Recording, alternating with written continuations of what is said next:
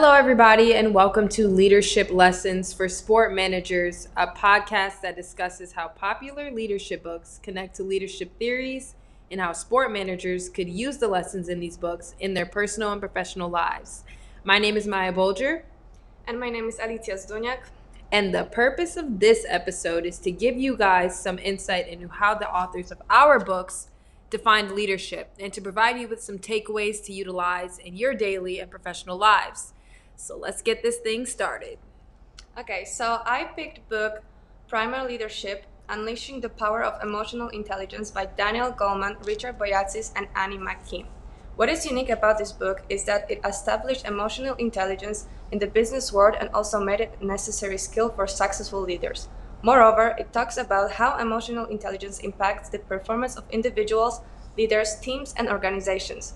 Authors provide many real-life examples of situations where a leader utilizes uh, utilized emotion intelligence traits to be uh, to benefit their workers and companies. Okay, and so I had the opportunity to read Wolfpack by Abby Wambach. And it was a pretty quick read filled with eight practical steps on how to become a good leader and change the world. So, Abby begins the book with a great story about a pack of wolves at Yellowstone Park. And she talks about how the wolves rejuvenated the dying landscape. And so there's a great quote on page nine where she states The wolves who were feared by many to be a threat to the system became the system's salvation. And so Wambach uses this analogy of a wolf to show that really anybody can be a leader and change the world if you have a wolf pack mentality.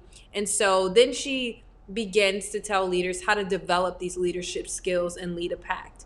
And so many times people see leaders as these big prominent figures. And Abby, which I love, makes it her mission to let readers know that anybody can be a leader and lead from wherever they're at.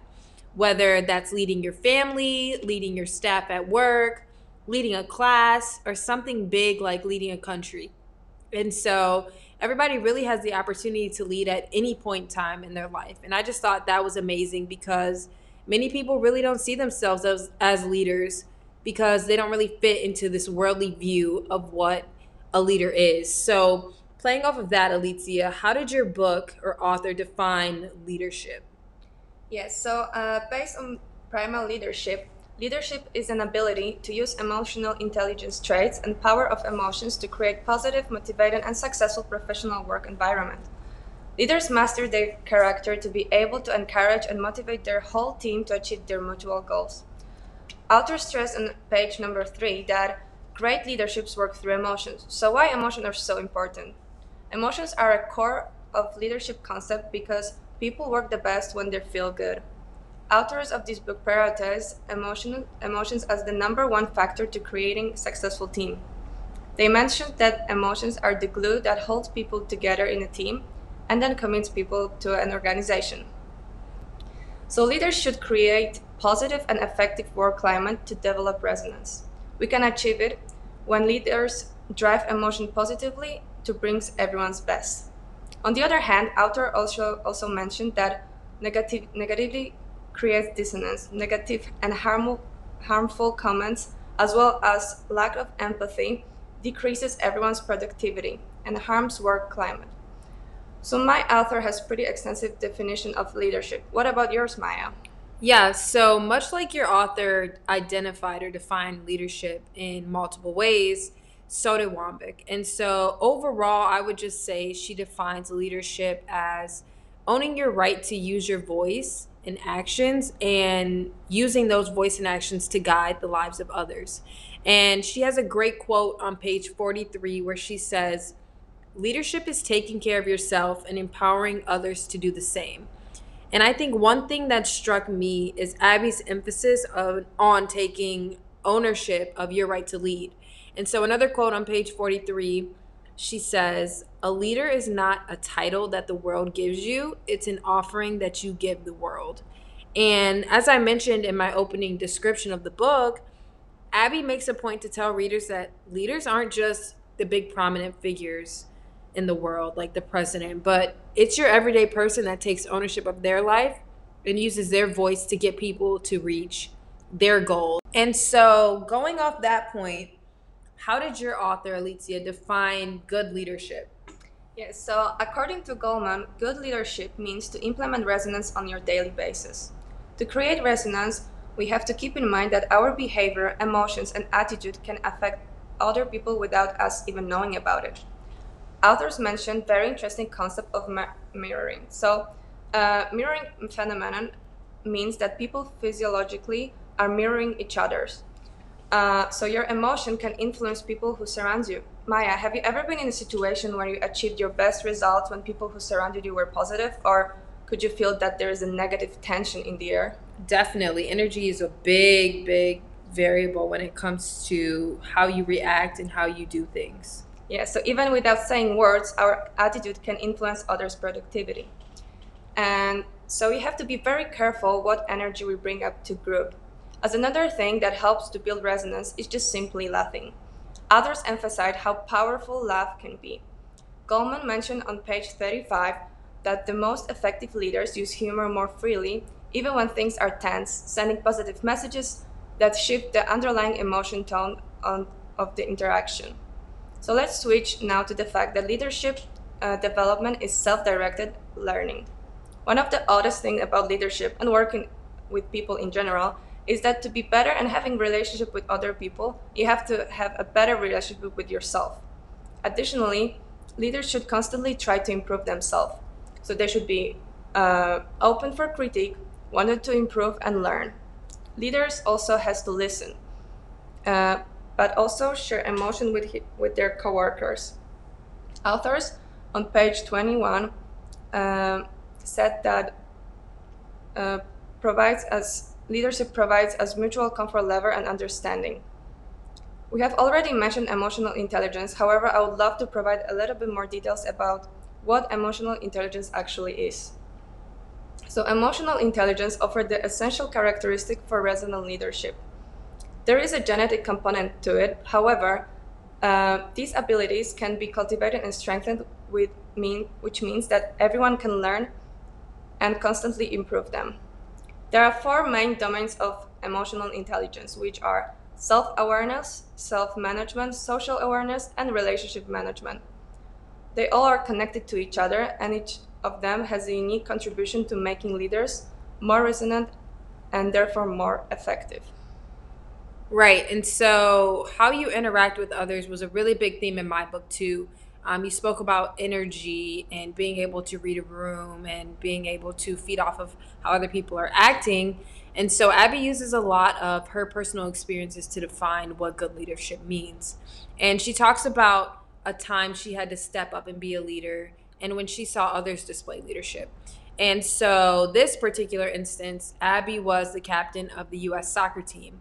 And she had been this in this position for many years and in her final year, she came to realize that she was just not in her best shape um, and the best one on the team anymore. And she was put in a position where she had to help her coach choose the starting lineup for the World Championship tournament. And at that moment, when she was sitting down with her coach, she just had to realize that now it's my time to transition from leading on the field to leading from the bench because she was no longer, you know, the best player on the team. So on page 42, there's a great quote where she says, If you're not a leader on the bench, don't call yourself a leader on the field. You either lead from everywhere or nowhere. And basically, she's saying at every point in your life, you can lead and make an impact, but it's on you to have that self awareness and social awareness and to lead from wherever you are to be a good leader. So that was pretty much how Abby described good leadership. How would you say your authors, Alicia, described what makes someone a good leader? Okay, yeah. So according to my author, um, a good leader should focus on primary goal, which is emotional task. Additionally, he should inspire and move people uh, with a compelling vision to get them excited about a common mission. Authors pointed on pointed out on page 83 that leaders with strength in a critical mass of six or more emotional intelligence leadership abilities were far more effective than peers who lacked such strength. So, following that thought, there is no one correct way to become excellent leader. It also depends on person's style. Uh, however, there are six main leadership styles, which we can divide on four positive ones and two negative ones. Uh, so, four positive leadership styles are visionary style, coaching, affili- affiliative, and democratic one. Um, negative negative uh, styles are pace setting and commanding ones. These last two should be used only in specific situations, and leaders should be very careful with using them. Additionally, they should be able to easily switch between each of them. Being a good leader means that the leader is able to transfer his emotion and skills and implement it to his coworkers. After that, him and his team can create an effective environment that focuses on team self awareness, team self management, and team empathy. Right. And so, like you said, there's no one best way to be the best leader. Um, but Wambach frequently identifies times when people around her displayed good leadership. And for example, she reflected on a time in the book um, when the national team got a new coach. And the new coach was Pia Sundhage.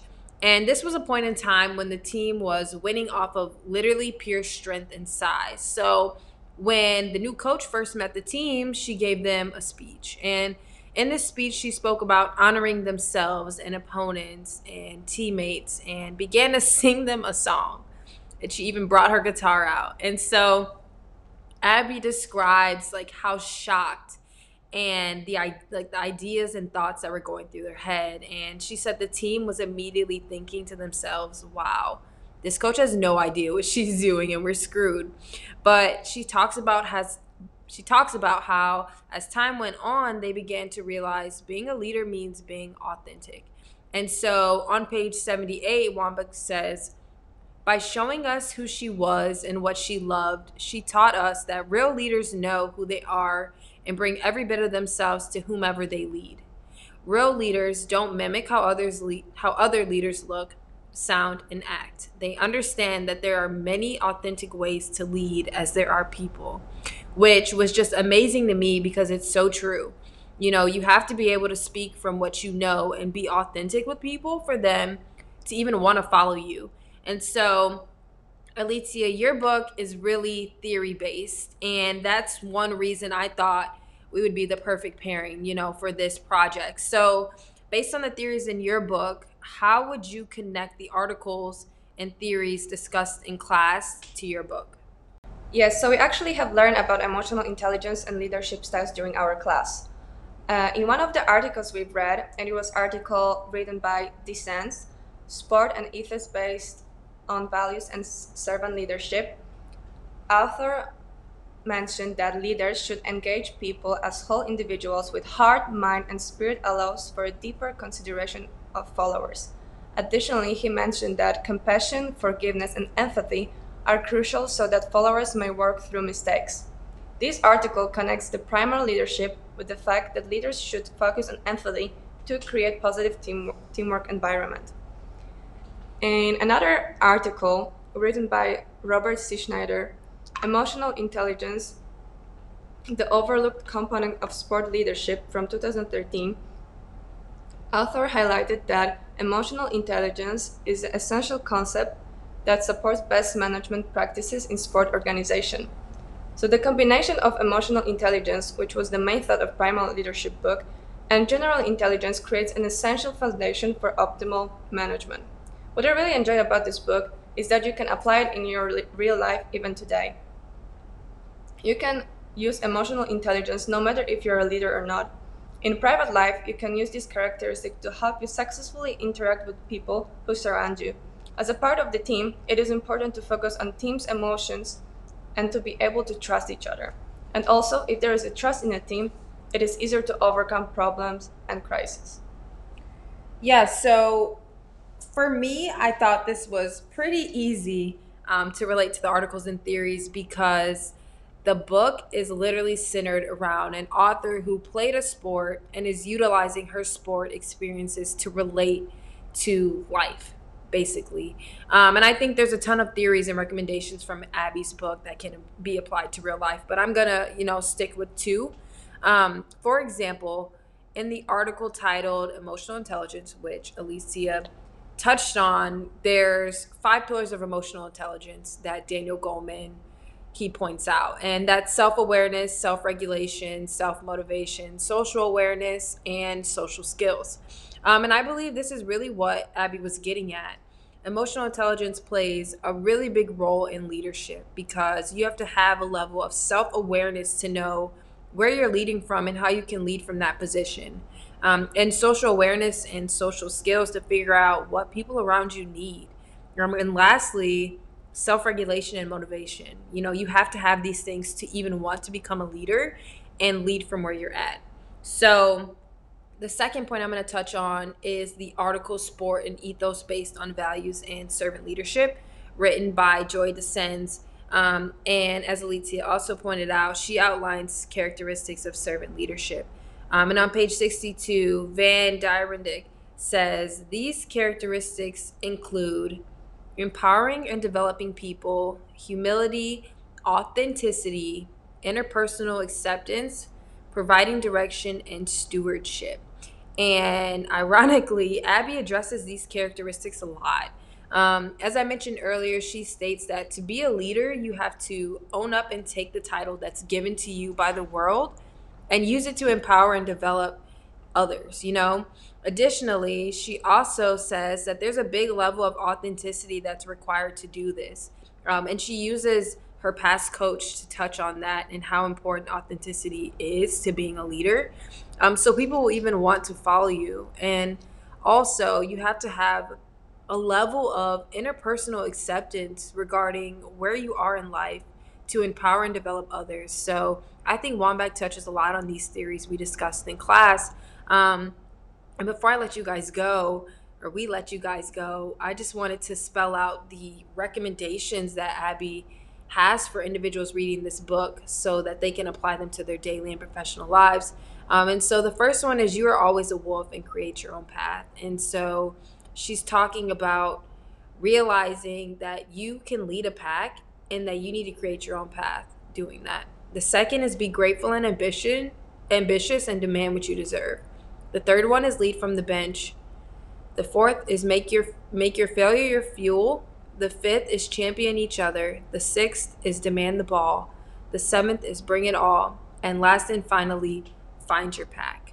And so, going off that last one, find your pack, I think that's a great one to leave you guys with because she's telling you that you can't lead a pack without a pack and you can't lead a pack without the support and recognition of what everyone brings to the table. So I'll let that simmer with you guys. Um, and I think this was just an amazing conversation, don't you think, Alicia? Of course. so I learned so much from your book, and there were so many connections to real life. And I'm just so thankful that we could share these findings with you guys. So Thank you so much for listening. And if you have the chance, please take the time to pick up these two books. Again, I read Wolfpack by Abby Wambach. And I read Primary Leadership Unleashing the Power of Emotional Intelligence by Goleman, Boyatzis, and McKee. Check them out, guys. Thank you so much for tuning in. Thank you. Bye.